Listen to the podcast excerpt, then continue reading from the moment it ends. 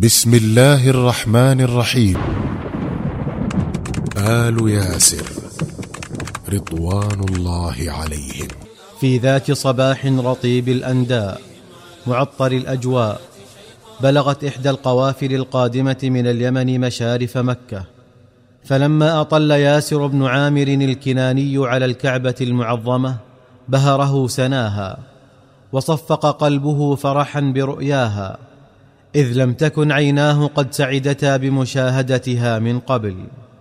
لم يكن قدوم ياسر إلى مكة للتجارة كما كان شأن رجال القافلة وإنما قدم إليها هو وأخواه الحارث ومالك ليبحثوا عن أخ لهم فقدوه منذ سنوات ولم يقفوا له على أثر. انطلق الفتية الثلاثة يبحثون عن أخيهم في كل مكان. ويسألون عنه كل جماعة حتى إذا يئسوا من لقائه اختلفت وجهاتهم. أما الحارث ومالك فعادا إلى مراتع الطفولة ومرابع الصبا في اليمن السعيد. وأما ياسر فجذبته مكة إليها وأغرته بأن يتخذ لنفسه منها مقاما ووطنا. لم يكن يعلم ياسر بن عامر الكناني حين اتخذ قراره هذا أي مجد كتب له ولم يكن يدري أنه دخل التاريخ من أوسع أبوابه وأنه سيأتي من صلبه فتى يزدان به مفرق الدنيا كلما أحبت أن تتزين للناس.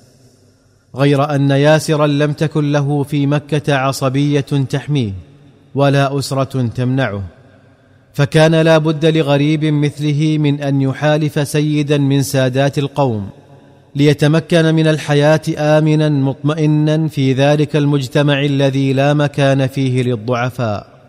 فما كان منه إلا أن حالف أبا حذيفة بن المغيرة المخزومي. رأى أبو حذيفة في ياسر من كريم الشمائل ونبيل الخصائل ما حببه إليه. فزوجه من أمة له تدعى سمية بنت خباط. فكان أول ثمرات هذا الزواج غلام فرح به الأبوان أعظم الفرح ودعواه عمارا. وقد تضاعفت فرحتهم به حين حرره أبو حذيفة وأعتق رقبته. عاشت الأسرة في كنف بني مخزوم عيشة هانئة راضية وجعلت الأيام تمضي والسنون تمر. فإذا بياسر وسمية يغدوان شيخين معمرين. وإذا بعمار يصبح شابا ملء السمع والبصر ثم أشرقت الأرض بنور ربها وانبثق من بطاح مكة ضياء غمر الكون بالخير والبر وملأه بالعدل والإحسان.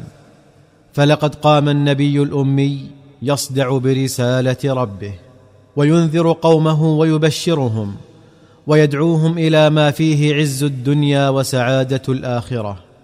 سمع عمار بن ياسر أخبار الدعوة الجديدة من أفواه الناس ففتح لها سمعه وقلبه وعقله لكنه حين وجد أن ما يصله عنها قليل ضئيل متضارب لا يروي له غلة.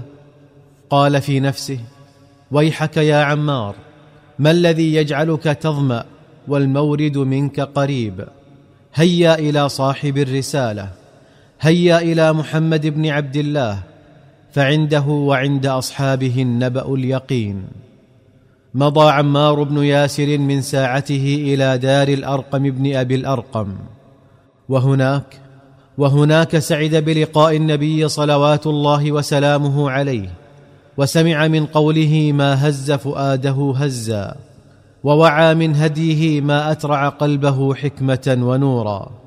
فبسط يده له وقال أشهد أن لا إله إلا الله وأشهد أنك عبده ورسوله. توجه عمار بن ياسر إلى أمه سمية فدعاها إلى الإسلام فما أسرع أن استجابت لدعوته حتى لكانها معه على موعد.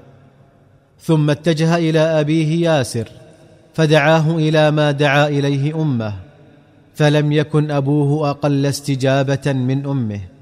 فانضم إلى موكب النور بإسلام هذه الأسرة المباركة ثلاثة كواكب ما يزال ضياؤها يغمر قلوب المؤمنين إلى يومنا هذا. وسيظل كذلك بإذن الله حتى يرث الله الأرض ومن عليها. طار خبر إسلام النفر الثلاثة إلى بني مخزوم فاستشاطوا غضبا وتميزوا غيظا وأقسموا ليردنهم عن إسلامهم أو ليوردنهم موارد الهلكة. فجعلوا يأخذون الأبوين وفتاهما إلى بطحاء مكة ويلبسونهم دروع الحديد ويصهرونهم بأشعة الشمس ويمنعون عنهم الماء ويتعاقبون عليهم بالضرب. حتى إذا جفت منهم الحلوق ويبست العروق وتشققت الجلود وسالت الدماء. تركوهم في ذلك اليوم ليعيدوا معهم الكرة في غداة اليوم التالي.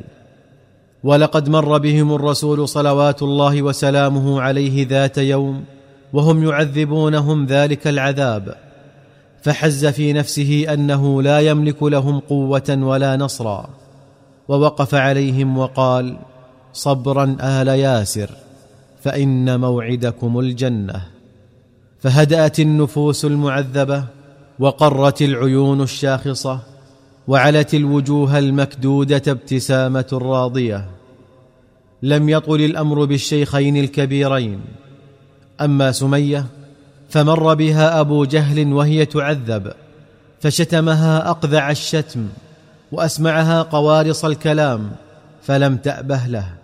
فجرد رمحة وطعنها به في أسفل بطنها فخرجت حربة الرمح من ظهرها فكانت أول من استشهد في الإسلام وحسبها بذلك رفعة ومجدا.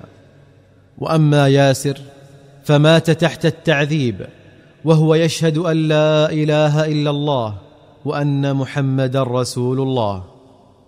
اشتد الأذى على عمار بعد استشهاد أبويه.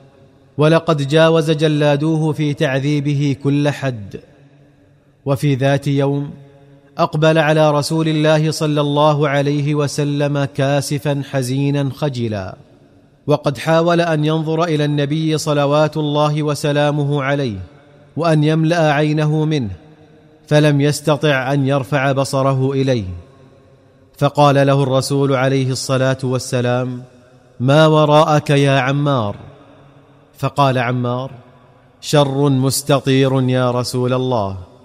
فقال وما ذاك؟ فقال عذبت أمس حتى نالني من الجهد والضر ما لو نزل بجبل لصدعه. ثم إن أعداء الله لم يكتفوا بما عرضوني له من حر الهواجر فأحرقوا جسدي بالنار. وما زالوا يرغمونني على النيل منك وذكر آلهتهم بخير حتى فعلت. ثم أخذ ينشج نشيجا يقطع القلوب. فقال له النبي صلوات الله وسلامه عليه وكيف تجد قلبك يا عمار؟ فقال أجده مطمئنا يا رسول الله. فقال لا عليك وإن عادوا إلى مثلها فعد إلى مثل ما قلت. ثم أكرم الله عز وجل عمارا. وأنزل فيه قرآنا فقال تعالى من كفر بالله من بعد إيمانه إلا من أكره وقلبه مطمئن بالإيمان ولكن من شرح بالكفر صدرا فعليهم غضب من الله. فعليهم غضب من الله ولهم عذاب عظيم. ولما أذن الرسول صلوات الله وسلامه عليه لأصحابه بالهجرة إلى المدينة كان عمار بن ياسر في طليعة من هاجر إليها فرارا بدينه. فما إن بلغ قباء حيث ينزل المهاجرون حتى دعاهم إلى بناء مسجد يقيمون فيه الصلاة. فاستجابوا لطلبه. فكان المسجد الذي أقامه عمار بن ياسر أول مسجد بني في الإسلام وحسبه بذلك سابقة وفضلا. ولما هاجر الرسول الأعظم صلى الله عليه وسلم إلى المدينة قرت به عين عمار وفرح به فرح الحبيب بحبيبه ولازمه ملازمة الخدين لخدينه. حتى كاد لا يفارقه في ليل أو نهار. وكان النبي الكريم صلى الله عليه وسلم يبادله حبا بحب. فكان إذا أقبل عليه قال جاء الطيب المطيب. وفي يوم بدر قاتل عمار تحت راية الرسول صلى الله عليه وسلم قتال الشجعان. وكان المسلم الوحيد الذي خاض هذه المعركة وأبواه مؤمنان شهيدان. ولما لحق الرسول صلى الله عليه وسلم بجوار ربه وارتد أكثر العرب عن الإسلام كان له في يوم اليمامة موقف مشهور مبرور. ذلك أنه حين استحر القتل في صحابة الرسول صلوات الله وسلامه عليه وجعلت المنون تتخطف حفظة القرآن وزلزلت الأرض تحت أقدام المسلمين. عند ذلك وقف عمار بن ياسر على صخرة مشرفة وقد قطعت أذنه وبقيت عالقة برأسه وقال يا معشر المسلمين أمن الجنة تفرون؟